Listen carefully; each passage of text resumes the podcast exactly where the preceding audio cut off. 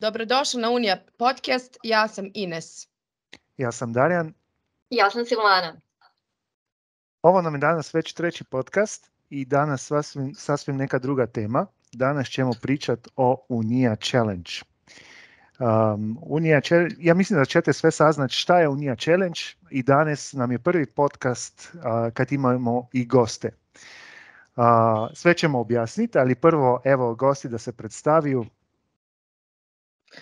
E, zdravo svima, moje ime je Mića. Uh, pozdrav svima, moje ime je Stefan. Zdravo svima, ja sam Emilija.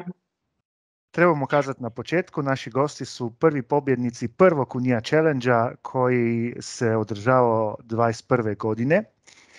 Uh, Ines, evo prvo da tebe malo um, popitamo, da objasniš jer ipak si na Uniji nekako marketinški vođa tog projekta. Šta je Unija Challenge? E, hvala ti Darijane. Ja bih samo dodala, e, današnji naši gosti su u stvari pobjednici regionalnog našeg takmičenja. E, znači, prošle godine kao i ove godine mi imamo regionalno takmičenje Unija Challenge.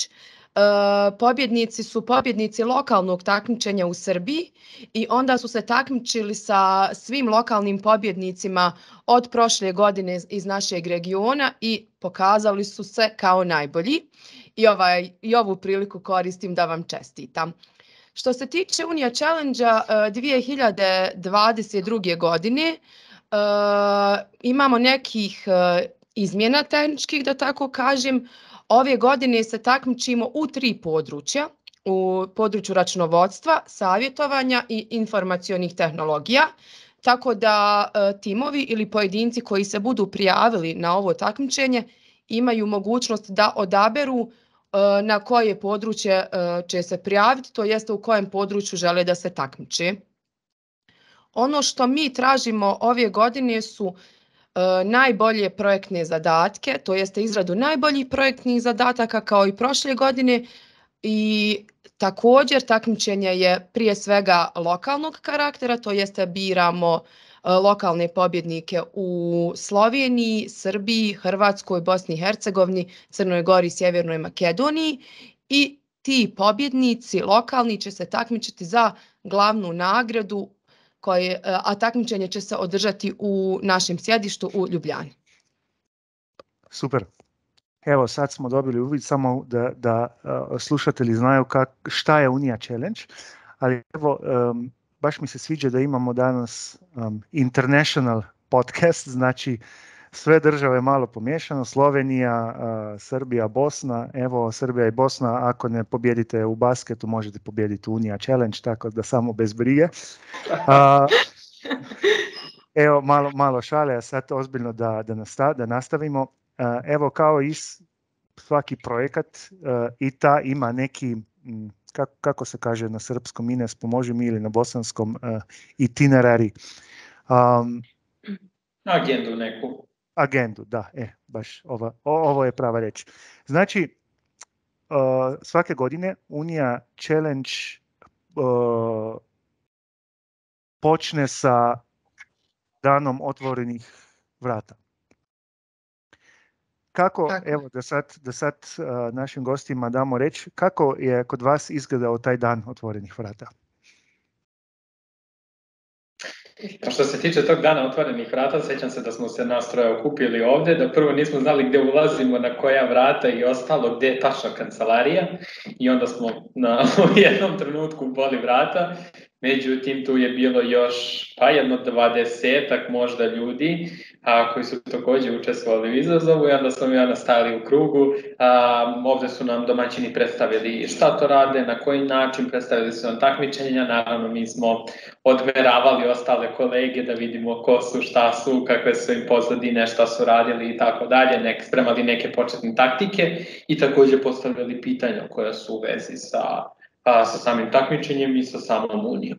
Zapravo bih možda istakla tu još jednu stvar, nekako najviše informacija i najopušteniji razgovor smo zapravo vodili upravo posle teh formalnosti u tom neformalnom toku gde smo stvarno onako, moram priznati, kolege će se verovatno složiti, dobili vrlo onako poveljivi lepe informacije i dobre za, za sam rad svih vaših kolega, tako da smo tu zapravo ovaj, ušli u ceo ovaj proces i to je zapravo sve krenulo. Dodao bih još i da smo pre samog dana otvorenih vrata spremili listu od desetak, 15 pitanja koje bi nam bile korisne u daljoj izradi projekta. Došli smo on... spremno na dan otvorenih vrata. I onda, valjda, tamo ste dobili neki rok za prijavu, a šta je bilo ono što vas je, kako da kažem, što vas je toliko privuklo da ste se na kraju i prijavili u taj Unija Challenge? Pa evo ovako, mi smo na našem univerzitetu osnovali case study sekciju, tako da smo kroz, u okviru toga dobili mail upravo od vaše PR službe koje stigle našoj, naravno naš PR je posledio to i nekako odlučili smo da cijelu tu našu sezonu case study, odnosno takmičenja u toj nekoj sferi, otpočnemo zapravo sa ovim. To je nekako bilo ovaj, zvanično otvaranje. Da, što se tiče same motivacije, mislim, mi smo se i pre tog dana otvorenih vrata okupili kao ekipa, dobro, njih dvoje malo ranije, ja sam se nakladno priključio ekipi i a, nekako nameračili smo se i ranije da se svakako prijavimo i za sam case study i za sve ostalo i da pristupimo i rešavanju zadataka, tako da smo i spremni došli i posle preduzeli sve zadatke koji su nas doveli do toga gde smo danas.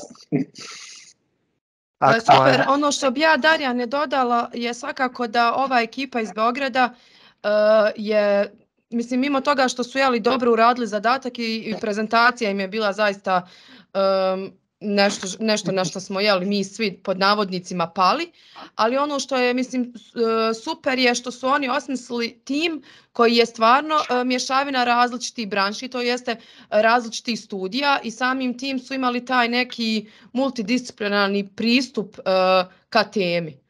Tako da evo, ukoliko neko i ove godine razmišlja da li je to moguće, da li se mogu pomiješati, ne znam, pravni, e, ekonomski, IT, fakultet, bilo koje, znači branše, e, naravno da mogu i pozivamo ih da se prijave i da i ove godine, jeli, možda i oni budu ti koji će nas oduvati kao što su ovi prošle godine iz, iz ekipa iz Beograda. Dodao bih samo i da niko od nas nije sa striktno ekonomskog ili računovodstvenog smera. Dakle, koleginica Emilija i ja smo IT-evci, dok je kolega Miša HR. Mm -hmm. Tako da nismo imali dodira manje više nikakvog sa računovodstvom do sad, osim eventualno par predmeta iz ekonomije, recimo.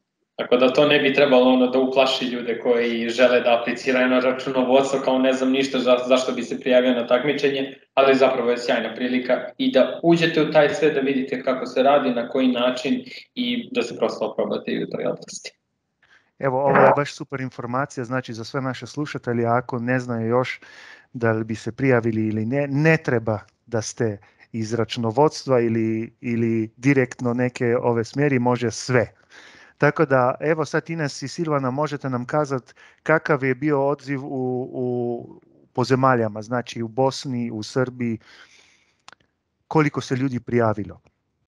A, pa evo ja mogu za Srbiju. Um, u Srbiji smo imali nekih 16 prijava, um, očekivali jesmo više i bilo je više prijava, 16 bilo poslatih e, završenih zadataka, bilo je više prijava, međutim ljudi, studenti, jel, nisu bili e, nisu bili previše spremni da rade. To je bio, to je bio naš utisak u Srbiji, da su se uplašili samog naziva da je to neko istraživanje, malo veće projektni zadatak i to bilo im je e, e, nisu se osjećali baš sigurno u sve to, tako da ove godine se nadamo da ćemo i ovim podcastom i e, stvarima koje planiramo da radimo na promociji, da ćemo ih malo osloboditi, da to nije baš e, toliko, da ne moraju uložiti sad ne znam koliko truda i da ne moraju e, slati nisu to radovi od, ne znam, 300 strana, već da je potrebno volja, želja i evo oni dokazuju da ne moraju čak biti ni iz računovodstva, jer ovih dana dobije masovno pitanja um, zašto, kao, zašto samo te teme, vamo, ja kažem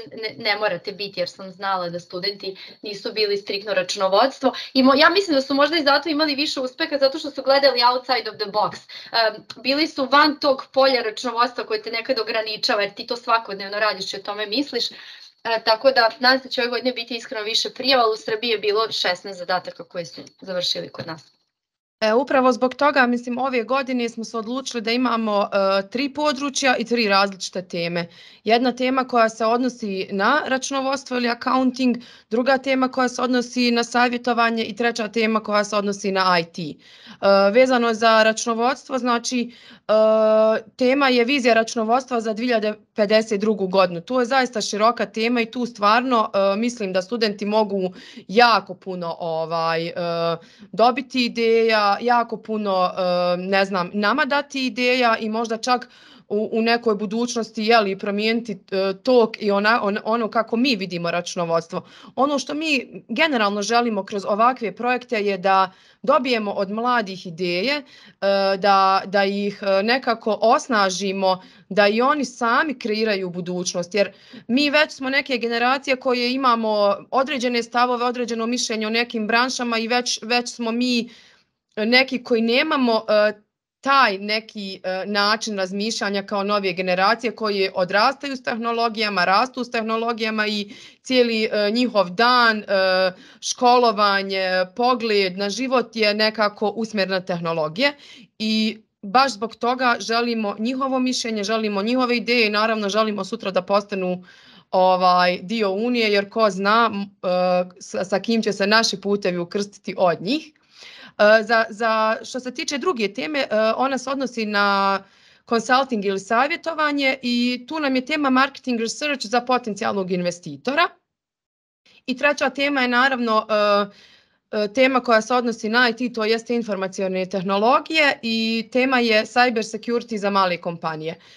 Naravno, da ne bi previše pričala jeli, o ovim temama i, i bili dosadni, studenti mogu sve informacije poslati, pronaći na našoj web stranici challenge.unija.com koja je prilagođena svakom, znači svakoj državi posebno i tu mogu dobiti sve potrebne informacije kako se prijaviti, dokad su rokovi, kome se mogu obratiti za pomoć, tako da, jeli, ponovo ponavljam, challenge.unija.com je adresa gdje se mogu dobiti sve informacije o ovogodišnjem uh, takmičenju za studente. Evo pa samo da pitam uh, naše goste, kad ste odlučili da, da ćete uh, napraviti ovu projektnu nalogu i da, da, da idete na takmičenje, kakvo je bilo vaše iskustvo znači sa Unijom? Ne znam, prije ste kazali da, da, da ste teško da ste pronašli ulaz u zgradu, ali ka, kak, kako, vam, kako vam je bilo iskustvo? Znači, ipak Unija je ozbiljna kompanija, ali kako ste kako je vaše iskustvo sa našim suradnicima u Srbiji možda ili, ili sve one što, što ste imali priliku da upoznate?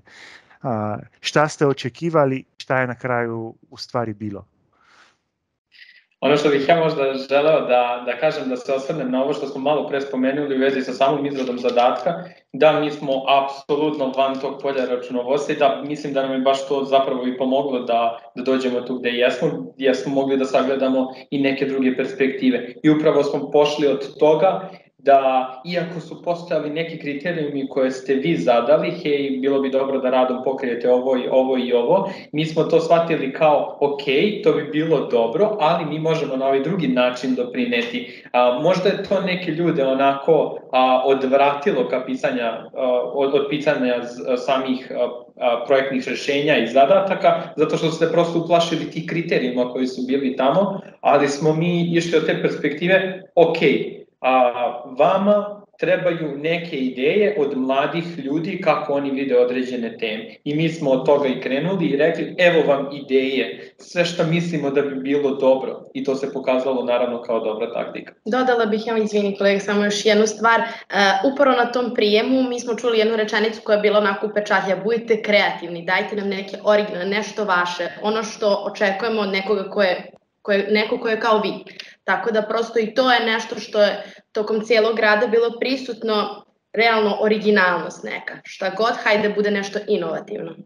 Da, i sećam se jednog dela gde je jedna od koleginica rekla A, zadatak je bio da se, koliko mi se čini, napravi neka strategija do 2025. godine i onda je spomenulo u jednom trenutku, ali nije kao da mi to već nemamo, što zapravo znači da vi to imate, ali da hoćete da vidite neke strategije, neke ideje, nešto kako bi sve to eventualno moglo da se, da se unapredi. Mislim Tako da smo smo finansijski modul to. ovaj preskočili puno do 2025. jer mi smo imali te podatke i nije bilo realno da se frljamo s ciframa i da nagađamo ali i van toga smo se pokazali kao uspešni sa svim ovim kreativnim idejama. Da. A što se tiče vašeg pitanja u vezi sa našom percepcijom Unije, A, pa znate kako, kad neko spomene računovodstvo, možete misliti kakva je perspektiva ljudi koji onako stereotipna, koji su pod gomilom papira, gde ne vide ništa dalje od svog nosa, jer je naravno to gomila papira i onako šef na kraju radnog vremena koji dolazi i stavlja još jednu gomilu papira, že evo izvolite. A, prosto nije bilo tako kada smo došli. A, nije bilo ni jednog papira. Da, nije bilo ni jednog papira. I ni jednog muškarca, i to moramo da istaknemo, da. I ni jednog muškarca, primetili smo da je ovde, barem u Srbiji, a, situacija a, takva da, da je dosta devojaka i žena zapravo na računovodstvu, to je nije dosta, ukoliko smo primetili sve. Mislim da smo... Nije da se time hvalimo. Mislim, sjajno je. Nismo Zato- sigurni. Zato je i tako dobro, zato je i tako dobro.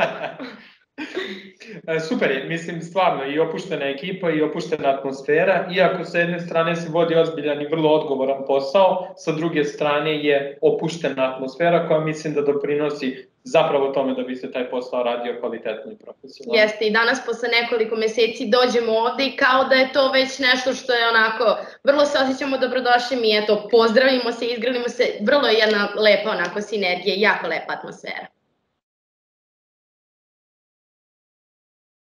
Evo, ovo nam je baš drago čut. A, I napomena na tom mjestu bi bila ako napravimo neki sažetak think out of the box, znači razmišljajte out of the box kad pravite ovu projektnu nalogu.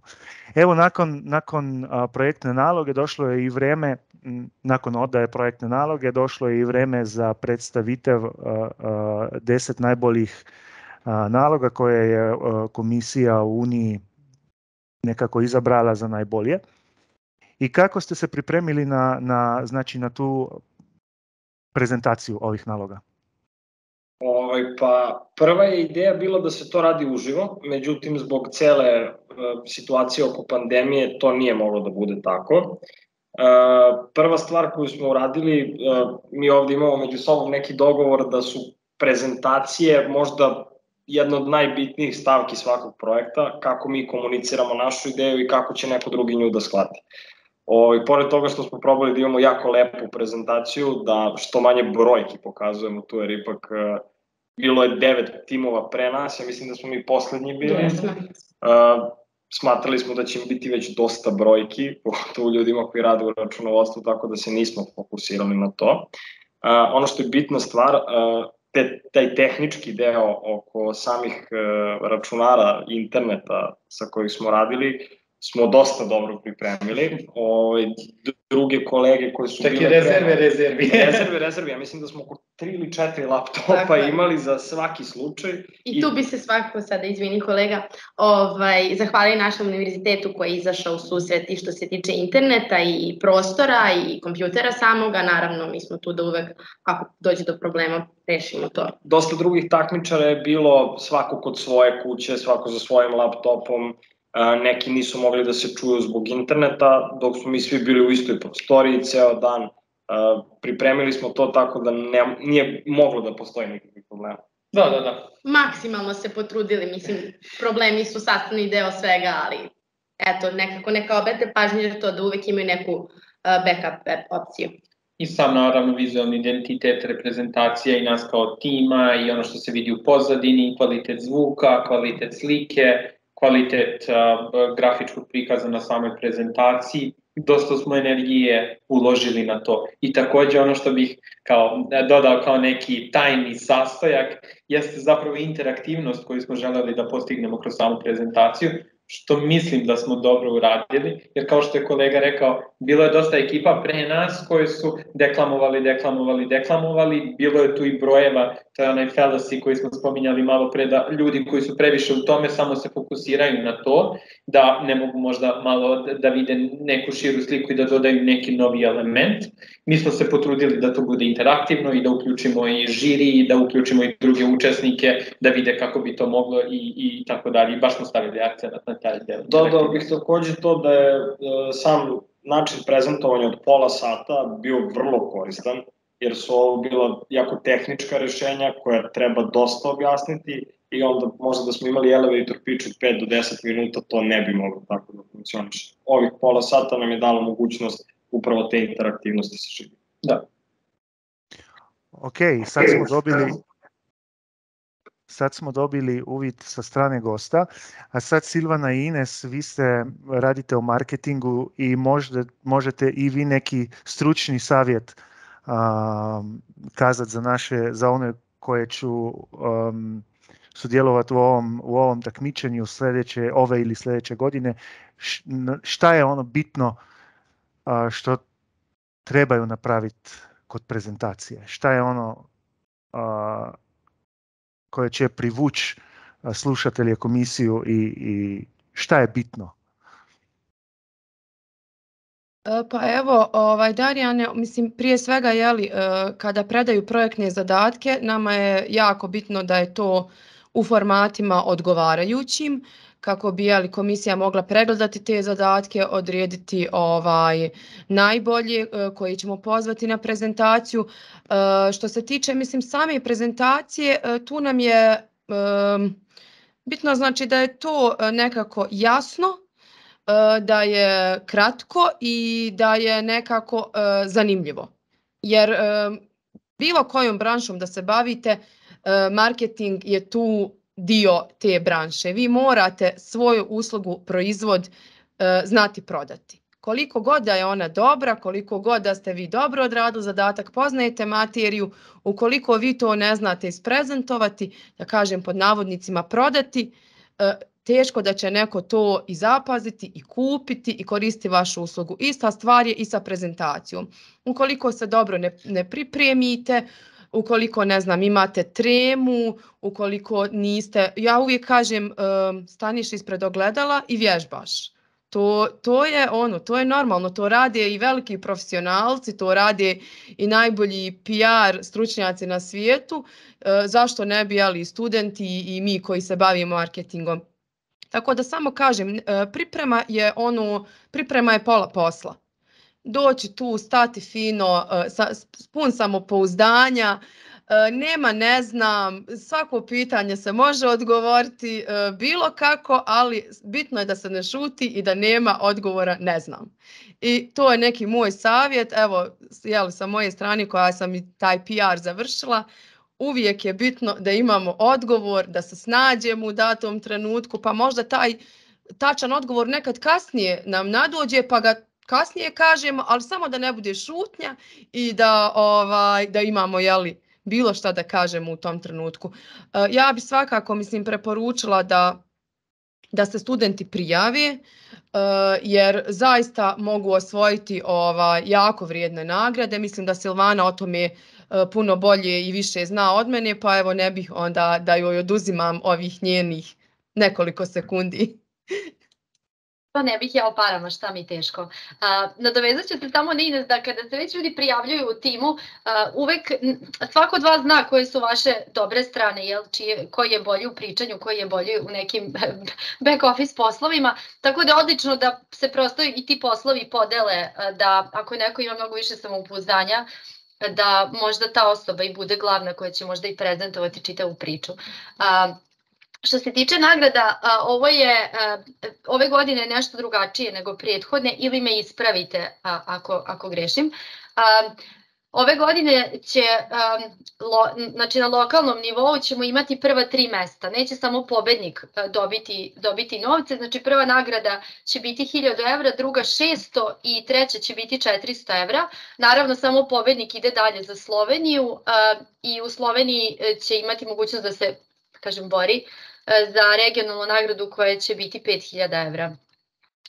Lično govorim sad iz perspektive nekog ko je nekada bio student, ja kad sam bila student ovakva takmičenja prosto nisu postojala, a pogotovo ne, ne, ne, ne ove nagrade, pričamo o visini nagrade, tako da mislim da je za nešto zašto, zašto se ljudi, studenti mogu potruditi, a, a pritom mogu dosta i da nauče i da, da upoznaju ljude. A, mislim da su konekcije, ovo evo sad, a, ovo troje mladih ljudi, mi ćemo prosto Uniji uvek znati za njih i ako nam se ikada nekada negde otvori neka pozicija u IT-u ili sad HR-u, mi ćemo uvek pomisliti možda prvo na njih i poslati im jel, ponud. Tako da ne mislim da je samo da su novčane nagrade ovde u pitanju, da je odlična prilika upoznati ljude, upoznati posao, prosto Unija jeste velika kompanija u Sloveniji pogotovo, um, tako da mislim da je ovo odlična prilika za sve studente sa svih fakulteta uh, da se prijave.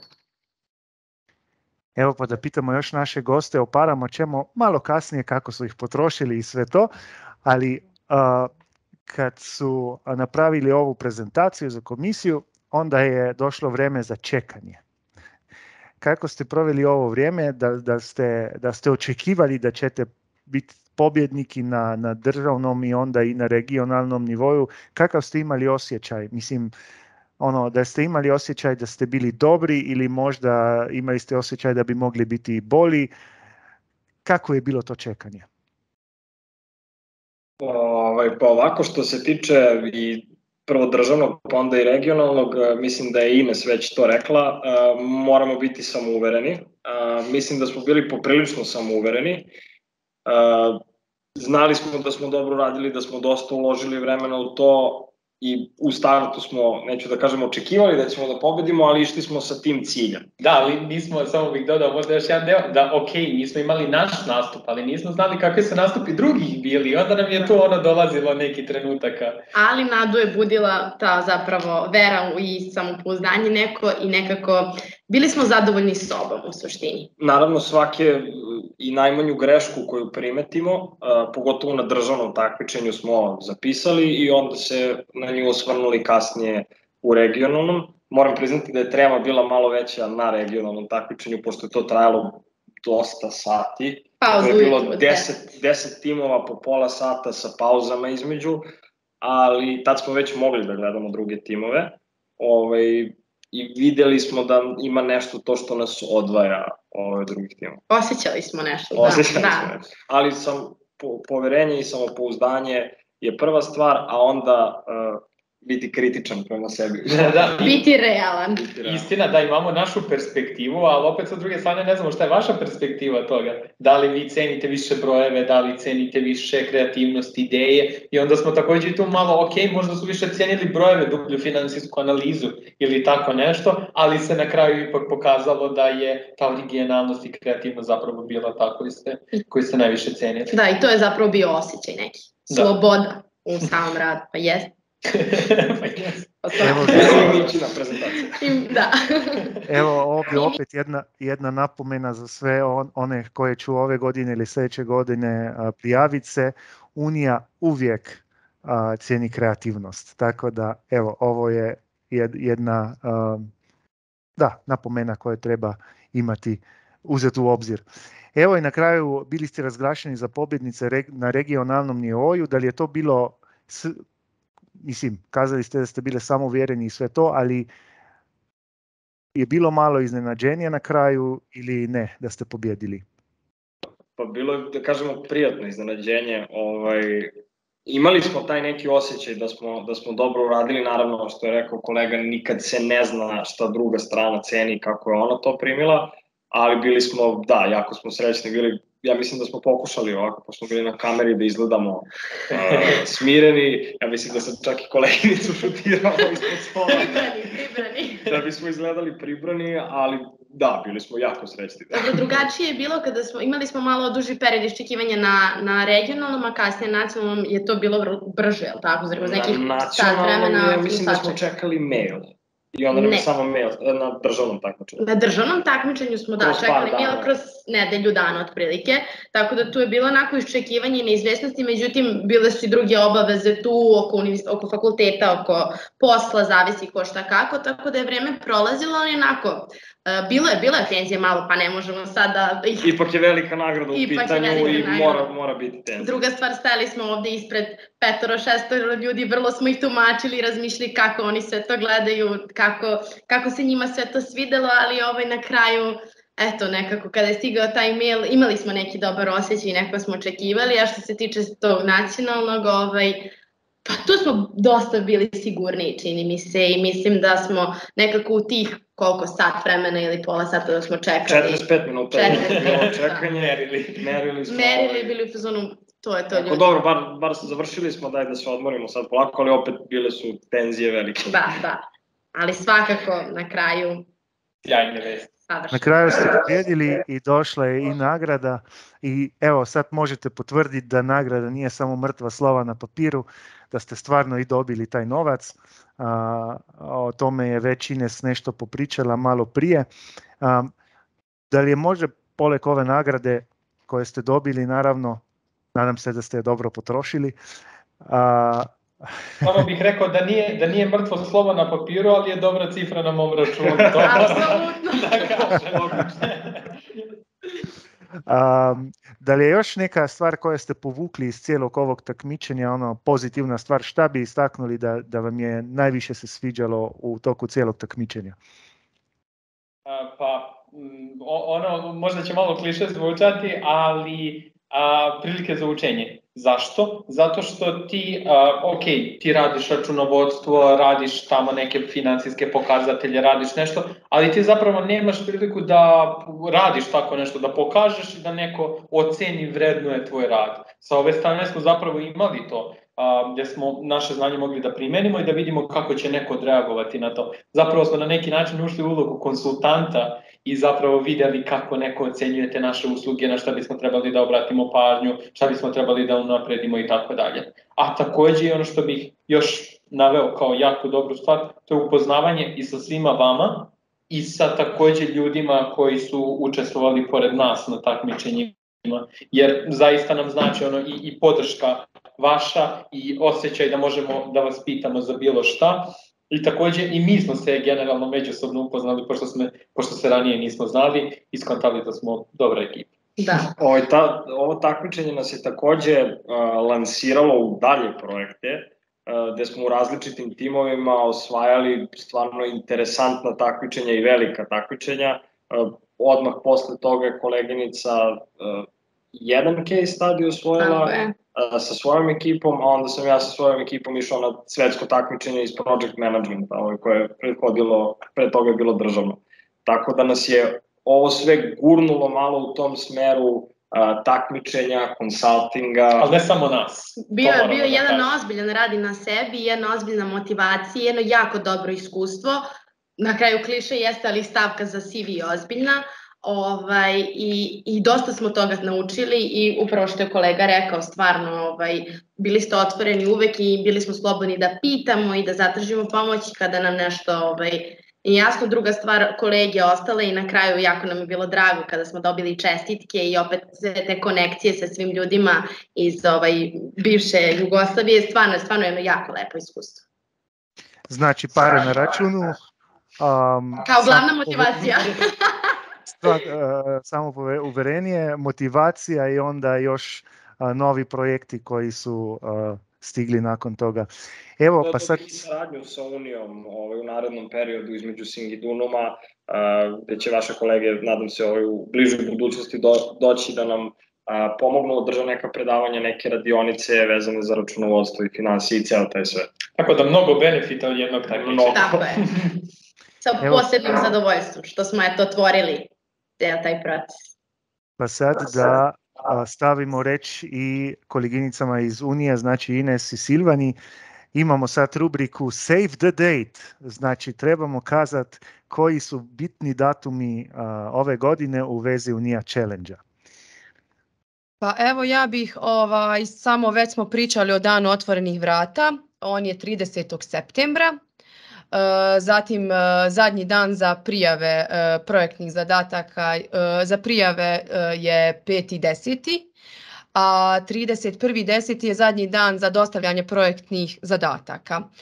Nakon toga biramo od tih dostavljenih zadataka 10 najboljih koji će između 7. i 9. 9. 11. prezentovati svoje projektne zadatke i 14. 11. ćemo proglasiti najbolje na državnom nivou. Nakon toga imamo regionalno takmičenje u Sloveniji 21.11. Samo bi napomenula jeli, za sve koji se odluče da se prijave da Unija snosi sve troškove prevoza smještaja u Sloveniji, tako da od, ovih, od ove glavne nagrade ne moraju izdvajati za hotel, autobus, gorivo i ostalo, znači to je sve pokriveno ovaj mimo, mimo nagrade. Ja ne bih stvarno više ni, ni ovaj pričala o ovome, rekla sam već sve imamo te, te tehničke detalje na, na našoj stranici.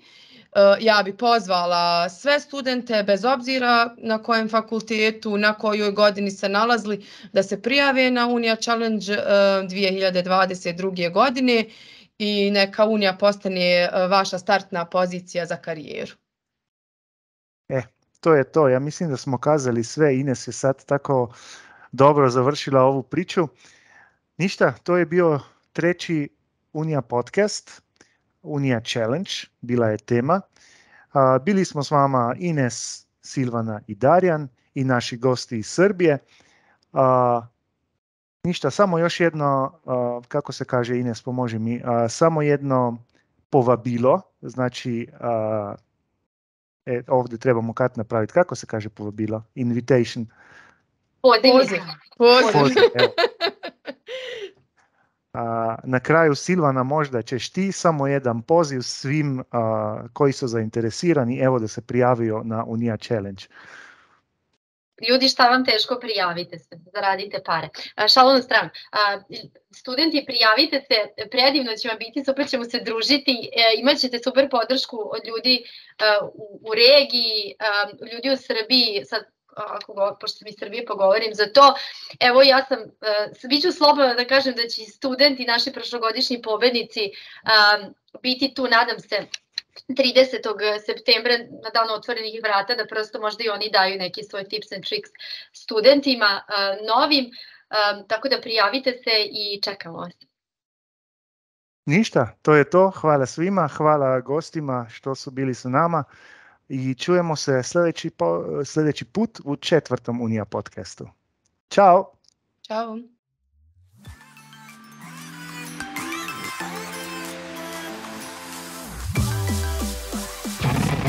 Unija podcast.